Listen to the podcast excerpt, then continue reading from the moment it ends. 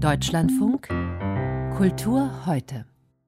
Aber zuerst zu Dante, vor 700 Jahren gestorben, als Verstoßener, als Exilant, den seine Heimatstadt Florenz verbannt hatte. Und so ging er durch die Hölle, wortwörtlich, in seinem Hauptwerk der göttlichen Komödie, in hundert Gesängen durch die Jenseitswelten von Inferno, Fegefeuer und Paradies. Dort trifft er mythische, historische Personen und auch Zeitgenossen. Und was er ihnen an Höllenqualen andichtet, teilweise, das zeugt von ebenso viel Fantasie wie Rachsucht. Die Schriftstellerin Sibylle Levitscharow hat sich ausführlich mit der göttlichen Komödie befasst und hat das Besondere daran heute im Deutschland von Kultur so beschrieben. Ich würde sagen, es ist im Grunde eine aktuelle Zeitdiagnose und es ist alles verhandelt, was damals in dieser Zeit hochgradig wichtig war, theologisch, in Bezug auf politische Verwerfungen. Und dann aber, und das macht es, die Dichtung so modern, sie ist nicht nur wahnsinnig gut im Klang, das ist natürlich das, Verlock, das Hauptverlockende Agens, aber sie ist absolut verständlich bis heute. Das heißt, einfach mal lesen, haben Sie überhaupt keine Schwierigkeiten, sie zu verstehen. Das ist natürlich, äh, das ist ja lange her, das ist ganz, ganz toll. Das mhm. ist auch für italienische Ohren zumindest, es ist ja die Begründung der modernen italienischen Sprache. Das ist ja, also sagen wir, ein Italiener kann das so, so wie eine kleine Bürst weglesen, wenn er im Gymnasium war, sagen wir so. Das ist gar kein Problem. Die Schriftstellerin Sibylle Levitscharow. Was sagt der Historiker Volker Reinhardt dazu? Er forscht zur Geschichte Italiens und kennt Werk und Lebensumstände von Dante genau. Ihn habe ich gefragt. Stimmen Sie, Frau Levitscharow, zu? Ist die göttliche Komödie eine Zeitdiagnose des späten Mittelalters, die man heute einfach so weglesen kann? Nein, ich bin ganz anderer Meinung. Die göttliche Komödie ist erst einmal eine sehr individuelle Dichtung, die auf ein sehr individuelles Leben auf sehr individuelle Probleme Bezug nimmt, die wir auch ohne das Leben Dantes gar nicht verstehen. Er vertritt sehr pointierte Standpunkte, aber äh, das sind nicht die Standpunkte eines Zeitalters. Schon in seiner Zeit gibt es enormen Widerspruch zu allen Punkten, die er hier betont, aber das macht die Dichtung spannend. Also man sollte schleunigst Abstand nehmen von solchen Formulierungen, dass da ein Zeitalter zusammengefasst wird.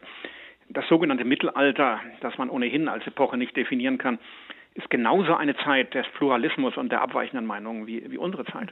Aber warum wird denn Dante dann bis heute so kultisch verehrt, wenn er doch, wie Sie sagen, keineswegs so leicht bekömmlich ist?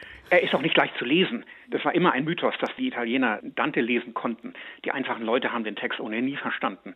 Und Europa kennt Dante eigentlich erst seit er äh, übersetzt wird. Und das ist seit dem späten 18. Jahrhundert der Fall. Wer kann denn schon, konnte schon das Italienisch des frühen 14. Jahrhunderts lesen? Warum Dante heute verehrt wird? Nun, das ist ein Prozess der Klassiker, Verklärung, der Vergötterung, der auf einem Blatt steht. Man brauchte äh, im 19. Jahrhundert, als Italien politisch zersplittert war und nach Einheit strebte, eine solche Superpoetengestalt, in der man äh, sich wiederzufinden meinte. Aber natürlich ist Dante ein Dichter äh, von großartiger Sprachgewalt, der Menschen sehr plastisch schildert, äh, der großartige Geschichten erzählt. Aber wir sollten mit dieser Vergötterung, mit dieser Überhöhung aufhören. Er ist ein großartiger, wichtiger und lesenswerter Autor. Aber nach 700 Jahren braucht er eine Menge Einführung und Erläuterung. Wir wissen heute nicht mehr, wer Farinata degli Uberti oder Uguccione della Fagiola war. Wir kennen seine Zeitgenossen ja gar nicht. Und das sind alles Personen, die auch in der äh, göttlichen Komödie vorkommen. Es kommen fast nur Zeitgenossen Dantes in der göttlichen Komödie vor, weil er sich an denen rächt. Dante glaubt, dass ihm schweres Unrecht geschehen ist. Er wird aus politischen Gründen verbannt. Er hat als untergeordneter Politiker äh, auf das falsche Netzwerk gesetzt. Er wird dann exiliert. Und vor allem die Hölle, der bei weitem lesenswerteste und interessanteste Teil der göttlichen Komödie, ist eine erbarmungslose Abrechnung mit seinen Feinden, während dann in den guten Teilen des Jenseits, also im Läuterungsberg, wo man ja eine Anwartschaft aufs Paradies hat, und im Paradies finden wir überwiegend seine Freunde und Verbündeten. Natürlich ist die göttliche Komödie mehr als eine Vendetta, aber das ist ein ganz wesentlicher Aspekt. Mhm. Äh, er rechnet mit seiner Zeit und seinen Zeitgenossen ab und er ist politisch ein Ultrareaktionär. Er äh, träumt davon, dass Dante von einem äh, römisch-deutschen Kaiser geeint wird und äh, das ist völlig absurd in dieser Zeit, ähm, äh, in der sich gerade die vielen einzelnen Stadtrepubliken in Italien ja selbstständig gemacht haben. Genau, es war die Zeit der unübersichtlichen Konflikte zwischen Gelfen und Ghibellinen, also den Papsttreuen und den Kaisertreuen. Er selbst wurde ja in diesem Konflikt zerrieben und dann schließlich äh, verbannt. Inwiefern spiegelt denn die Komödie auch diese Konflikte, auch zwischen Kirche und Staat? Dante ist ein heftiger Kirchenkritiker. Ähm, sieht die Missstände der damaligen Kirche, den päpstlichen Großnepotismus. Die meisten Päpste haben kaum etwas anderes zu tun, als ihre Verwandten zu bereichern. Sie betreiben Machtpolitik. Er will eine andere Kirche, eine pastorale, seelsorgerische Kirche, weit entfernt von der Macht. Mit der geht er heftig ins Gericht. Aber auch da hat er persönliche Gründe. Der Papst des Jahres 1300, Bonifaz VIII., ist in gewisser Weise politisch auch für seine Verbannung verantwortlich. Also Kritik an den Zuständen der Zeit und persönliches Schicksal lassen sich einfach nicht auseinanderdividieren. Und deswegen müssen wir die Vita kennen, wenn wir das Werk verstehen wollen. Äh, Kommen wir doch mal auf die Sprache zu sprechen. Welche Folgen hatte sein Werk für die Sprache? Warum hat er überhaupt auf Italienisch geschrieben? Das ist eine gute Frage. Er hätte es auch auf Lateinisch mhm. machen können, aber er hat natürlich als Nicht-Fachgelehrter und Nicht-Kleriker er hat natürlich einen ganz anderen Zugriff auf äh, seine Muttersprache. Er kann sich da natürlich sehr viel differenzierter ausdrücken. Er erreicht natürlich auch ein äh, etwas breiteres Publikum, das wir nicht überschätzen dürfen, denn lesen konnten damals sehr wenige Menschen. Also der unmittelbare Zugriff auf die Sprache ist äh, sicher entscheidend. Dantes Dichtung ist die erste große äh, Leistung einer italienischen Schriftsprache. Das Toskanische, äh, ja, wie soll man sagen, die Mundart, äh, der Dialekt, den Dante schreibt, wird dann durch äh, sein Werk, das sehr schnell berühmt wird, und zwei andere toskanische Autoren, Petrarca und Boccaccio, zum Marsch aller Dinge. Es wird italienische Schriftsprache, Normsprache, die aber äh, in ganz Italien nur eine kleine, sehr kleine Kulturelite lesen und verstehen kann. Das bleibt bis ins 19. Jahrhundert so. Äh, in Sizilien versteht man den Toskaner nicht und in Venedig auch nicht. Aber der, das toskanische Italienisch wird dann durch Dante, Petrarca und Boccaccio zur italienischen Hochsprache schlechthin. Wen hatte er denn vor Augen? An wen hat er dieses monumentale Werk gerichtet? Er hat einige Widmungsschreiben verfasst, also äh, auf seiner Exilwanderschaft äh, muss er andocken. Er braucht ja äh, Orte, in denen er halbwegs äh, akzeptabel lesen kann.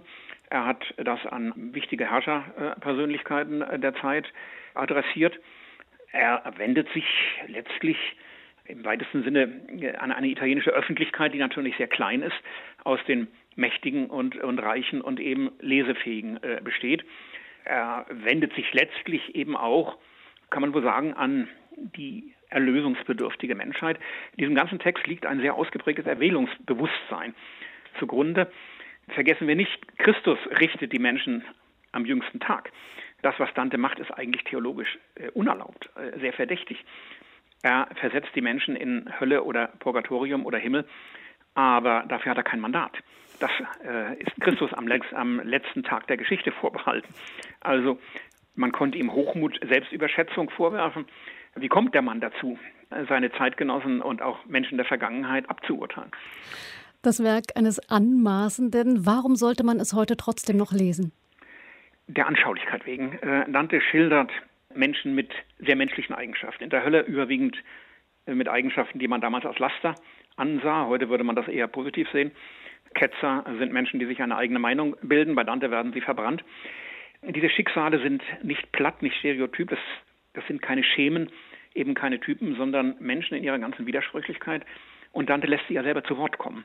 Er beherrscht viele Sprachebenen, den chronischen Fresssack und Säufer genauso äh, wie den hochgebildeten Ketzer diese Figuren, auch wenn wir sie nicht mehr kennen, wenn sie uns nichts mehr sagen, treten als faszinierende Schicksale vor Augen in ihrer ganzen Widersprüchlichkeit, in ihrer ganzen äh, Zerrissenheit. Also in der Anschaulichkeit, in der Menschenschilderung, glaube ich, liegt der Wert dieses äh, Textes. Also das Ganze ist doch der Text eines großen Geschichtenerzählers. Sagt der Historiker Volker Reinhardt. Dante heute jährt sich sein Todestag zum 700. Mal.